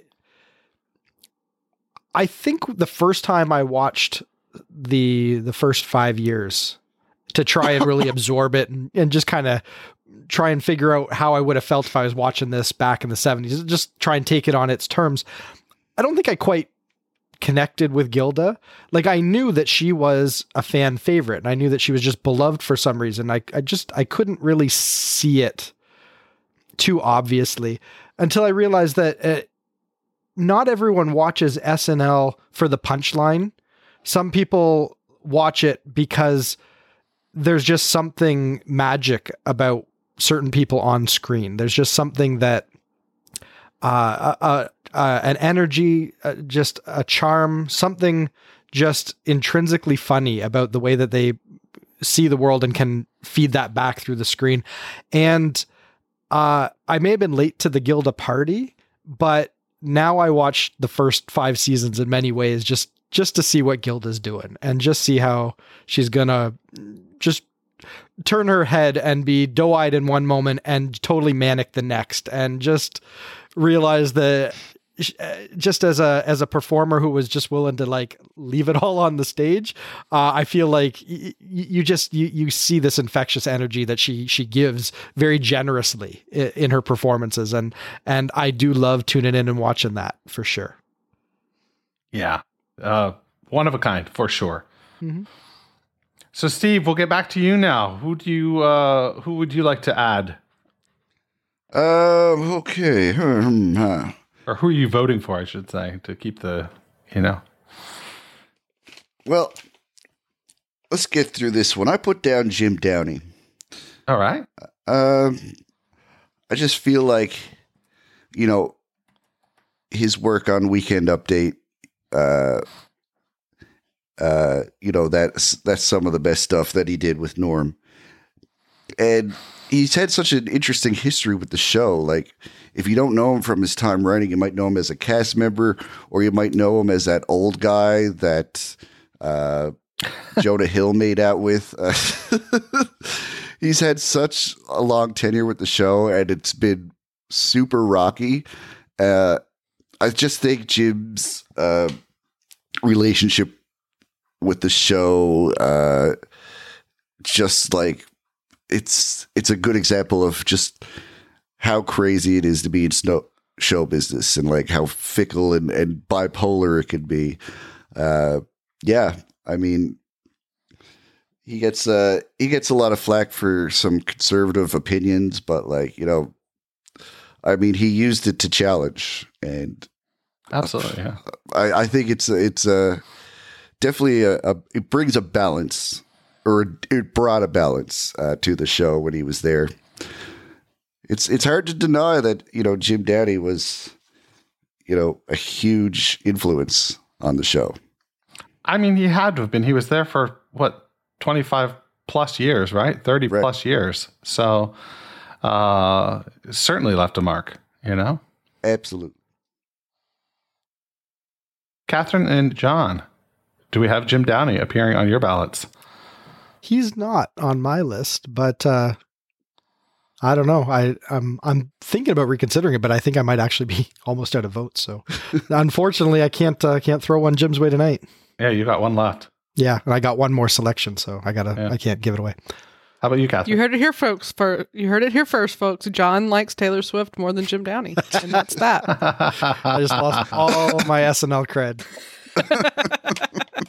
Uh, I do not have Jim Downey either. All right. Steve, Had you're a feeling. Sorry. I don't Okay. pick Dan Aykroyd, but I pick Jim Downey.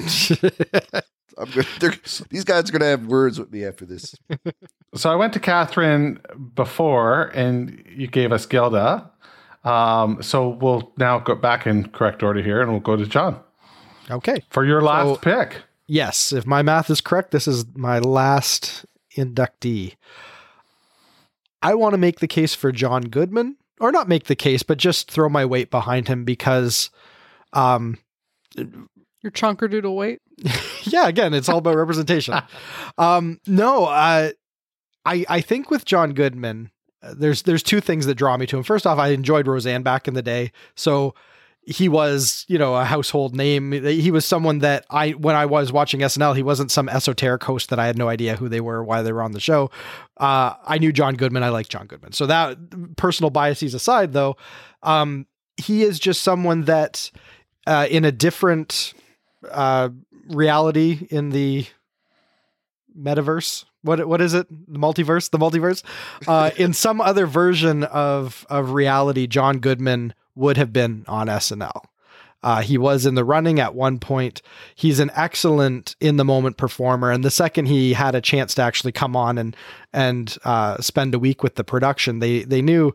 I, I think they knew, you know, that maybe they'd you know blown the hire, but uh, they knew that he was someone that they wanted to have back. And uh, you know, he's what did he do, like eleven or twelve uh, in the course of eleven or twelve years, something like that. He was one of those annual hosts for however long Yeah.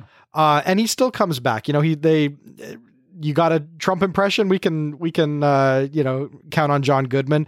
He's just one of those people that gets the show. He's great in the moment. He's he's good under pressure. He's uh, he's willing to uh, be in the moment and and be a, a great. Uh, live performer, which is a, a you know a, an- a talent in and of itself. So he just he really works well with SNL, and uh, he turned in a lot of great shows over the years. But is he on the other ballots? That's the question we need to know now. Steve, is he on yours? Yes, Oh, nice! I didn't. he think is on anyone. mine. Uh, I feel like you could just edit the word John Goodman over Steve Martin and just replay what I said about Steve Martin, and it'll all Oh, apply. that's- yeah. you know, I really think that John Goodman fit fit in as a past cast member. Uh, yeah, he's just one of those guys where like you start looking at like greatest hits, and he's showing up as a key player in these. You know, we think about the the Bears. Uh, you know, right. uh, I even think of stuff like when he played Linda Tripp. Uh, You know, there's there's so much good stuff he's done on the show, and you know, I won't repeat all the stuff John said uh, because that was all true too. Uh, that's not why I'll, I'll repeat it. Won't repeat it. I won't repeat it to take up too much time in a podcast. So I'll sh- I'll just stop talking now before I go on too long. Again, Catherine? He he didn't make the cut for me. Uh, and it, it might be another one of those things where you know he was really popular there for a while, but it was but just before my time. Uh, but he's I mean he's definitely a great performer, but yeah, he just didn't didn't quite get over the line for me. Who did get over the line for you? Let's hear it. Let's hear who you got. Oh, are we back to me now? just give it. Well, again. John's Steve's only got one more. Steve's at 14. what? I thought I, I got had 14. two. I got I got 14 for you. One, two, three, four, five, six. Yeah, I got 14 for you. Okay, how did this happen? 1, 2, 3, 4, 5, 6, 7, 8, 9, 10, 11, 12, 13, 14, 15. I got 15 here, and I still have You got- Norm Macdonald and Paul McCartney to go. Did you add one? Did you um you may have added one. I I, I don't know, but I've got you. Who do you have Lonely- there? Just read the list. I've got. Lonely Island, Tina Fey, Steve Martin, Eddie Murphy, Prince, Phil Hartman, John Mulaney, Chris Farley, Maya Rudolph, Michael O'Donoghue, Justin Timberlake. I didn't have my I didn't have Maya Rudolph. okay, I made that mistake. Sorry then. Yeah. All right. So we'll just take this from the top. Okay. Um, I, I won't include all that riveting. Read me your notes. all right. So, Steve, you are up next then with your next pick. Ah, yes. I'll give you another. Hmm. I'll uh, I'll I'll finish off my musical guest uh, entries. Paul McCartney. All right. Let's hear what you have You know- to say about Mr. McCartney. I just feel like he makes the cut for arguments that you might have heard from Catherine about uh, Taylor Swift. Uh, wait, didn't you even say like she's the the Paul McCartney? My generation's Paul McCartney. I Oh, that's did, right, I did did, make yeah. that leap. Yeah, Yeah. Okay. So uh, that's pretty much it. He uh, He's a goddamn became Beatle. some- yeah, he's a goddamn Beatle. I mean, we can all think of that famous sketch uh, that Lorne did, offering them money. I think there's even a rumor about them almost showing up for it. But I mean, how many times uh, has he just waltzed on for a cameo for whatever reason? I feel like every couple of years I'm seeing him on the show, and that's like besides musical performances. yeah. Uh, sort of is there. yeah, he's one of the few uh, musical guests I can think of that got three uh, songs, three different uh, musical breaks on a on a Christmas episode, I believe. And uh, yeah, I mean his his friendship with Thirty Rock it bleeds over to literally the show Thirty Rock uh, and other things. So even people that work within the SNL sphere, they they still they still want to work with Paul McCartney after that experience. So, I mean, not only has he been such a big presence on the show, it seems like he's well liked behind the scenes as well. Seems that way. Yeah. Friend Yeah. of the show for sure. Friend of friend of Lorne, uh, uh, and friend of the show for sure. That's what it is, right? It's friend of Lorne. Because Yeah. I know people who worked on the show don't say nice things about Paul Simon, but how many times has Paul Simon been on the show? So Catherine, I, I believe you made mention of Paul McCartney in a in a couple different ways. You you made mention of the fact that the Taylor Swift, uh, the generation Taylor Swift comment, and am I led to believe that he's also on your list then as well? He is. You are correct. I Ah. alluded to it a bit in my Taylor Swift manifesto.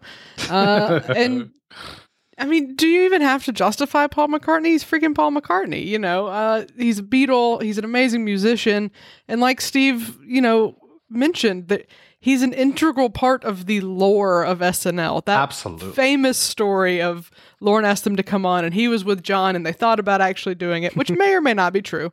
Uh, but that's the story as they told it originally, and that just gets passed down, and that that's part of like you hear that story in regards to what makes SNL magical because it's live, it's happening. You can drive down the street and pop in if you're somebody like Paul McCartney. Uh, so I, I I think you know he, he he's a shoo in.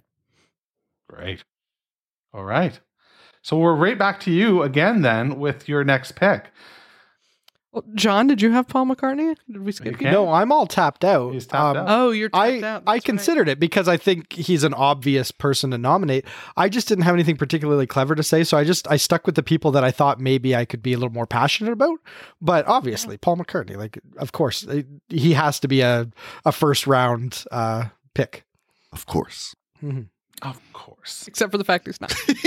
Except Well, he's two, he's he's on two thirds of the panel's ballot. So I, I just I feel like he doesn't need my help. He's Paul McCartney. He's a Yeah. freaking Beatle. He's probably getting it. yeah I just hope not too many people think that. That's true. Yeah. He's fine. I don't have to vote for him. Oh. Yeah, but you know what? I think he's going to pull through. I don't think he's really like hanging his hat on whether he, you know, whether whether we cast our vote for him. Uh, he's doing okay for himself. I hear. yeah. Ever since Kanye West gave him that big break. Not so bad. All right, Catherine, you've got a couple left, I believe. Uh, who you, or no, maybe you don't, because you had 12 initially. You're at 13. I think she So- added a couple along the way. You've added a couple along the way. So I don't know how many you have left. And you still have left us lingering on Maya Rudolph as well. Yeah, I, I I've tapped out my original list, Okay. and then we we added Hartman, and uh and so I that makes thirteen. You said. Yep. All right, I'll throw Maya in. All right. She can thank me later. You want fries with that? All right. So that uh, brings us to Steve with his last pick, then, I believe. And he's already told me who it is, but uh, I'm really excited to hear what uh, what he's got to say about this performer. All right. this guy doesn't play pretend. I've heard this. he doesn't pretend he's hearing it for the first time. I respect that. Uh, I'm going to go with Norm Macdonald because apparently I'm just voting for all cast members who've passed away. Uh, watch out, Eddie Murphy. Uh, but yeah, uh, Norm Macdonald. What can I say? It's, uh, I mean, he was he was uh, one of my favorite weekend update hosts. Um, I mean, he was uh, amazing as Bob Dole. Uh, just going back and, and watching, you know, stuff from his era, like uh, he's he's known so well for being weekend update that it's easy to forget like how much other stuff he did in Yes. sketches yes.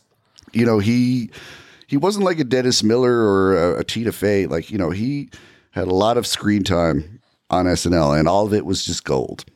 Uh, you know, he he was one of those guys who just did not give a hoot, and I mean, he he was a brilliant guy. Like everybody says, you know, people who have worked with thousands of comedic voices say, you know, Norm Macdonald is one of the smartest guys I've ever worked with. And uh, yeah, I mean, think think of think of the stuff that we talk about. Like, how many people don't realize that he is the guy who created Celebrity Jeopardy? I mean, everybody loves that, but I don't think they realize that that came from Norm. And just like a million examples like that of of you know what he contributed to the show. I mean, we're also aware of the obvious ones, and we love him so much for that. But then you go and add all the less obvious stuff on top of that. It's like the dude killed it on that show. And even with it being cut short for some stupid firing, you know, what he did on that show, and then to host like within the year of that. Come on, Yes. it's How am I it's too so amazing. goddamn funny? oh boy, yeah, I'm a big Norm stand for sure, and uh, I, you know, I, I think you're right, Steve. You you often forget like that body of work, like the impressions. Like he's got a handful of impressions that were like really fun impressions. His Quentin Tarantino was great. His Bob Dole was great. Uh, Letterman. his Letterman was funny. yeah, man. Yeah, some really good stuff. So Norm Macdonald, so I'll say, all right, I have I have one technically one vote left. you do, yeah. and and th- this is my wild card vote because there were a few people that I wrote down with question marks. Like these are the two I'm interested to see what cases other people make for them. And those two were Molly Shannon and Norm Macdonald. Ah, And here I stand, still undecided.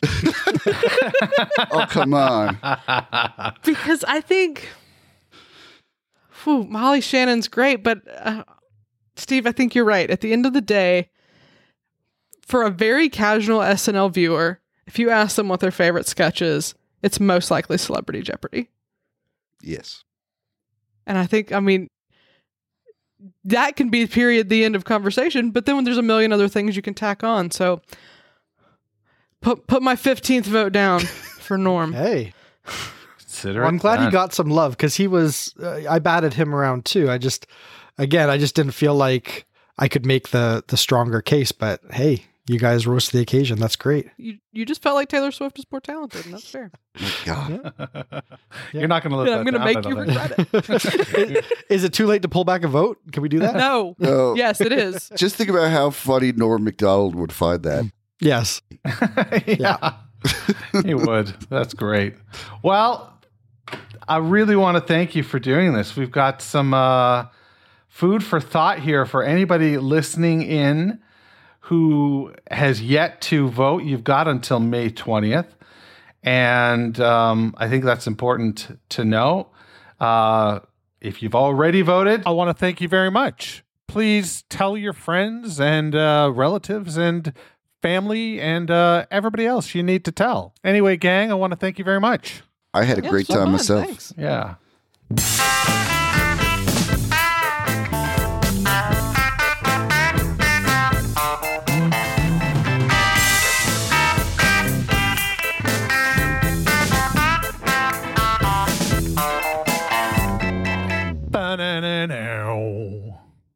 Thanks a lot, band, who are so timely. You know, they know exactly when to come in. Just when the show ends, bam, they start, and it's just wonderful. So thanks, band. Uh, hey, listen, I really also want to thank John Murray, Catherine Coleman, Steve Finn for joining myself today in the pundit roundtable number two. Uh, if you like what they had to say, check them out at SNL Podcast or the SNL After Party. You can put that into the Google machine, and it should turn up a number of uh, suggestions, all of which should lead you to their website where you can enjoy their wonderful content. Anyway, um, that's what I've got for you this week. Uh, if you haven't voted, please www.snlhof.com. Click on the vote tab, and there's a button. There's just a big button on the vote tab. All you have to do is push that button, and then boom, you get to vote. That's it. That's all there is to it. At the end of the day, we tabulate those votes, and I will tell you what's what on May 22nd. It's going to be spectacular. Anyway, that's what I've got for you. I said anyway, that's what I got for you now three times. what I'd really like you to do, though, is on your way out, turn off the lights because the SNL Hall of Fame is now closed. Thanks for listening to the SNL Hall of Fame podcast. You can find everything you need to know about the show at snlhof.com.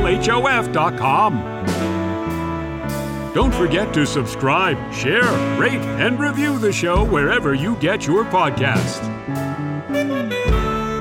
This is Doug Denant saying, This is Doug Denant saying, see you next month in the hall.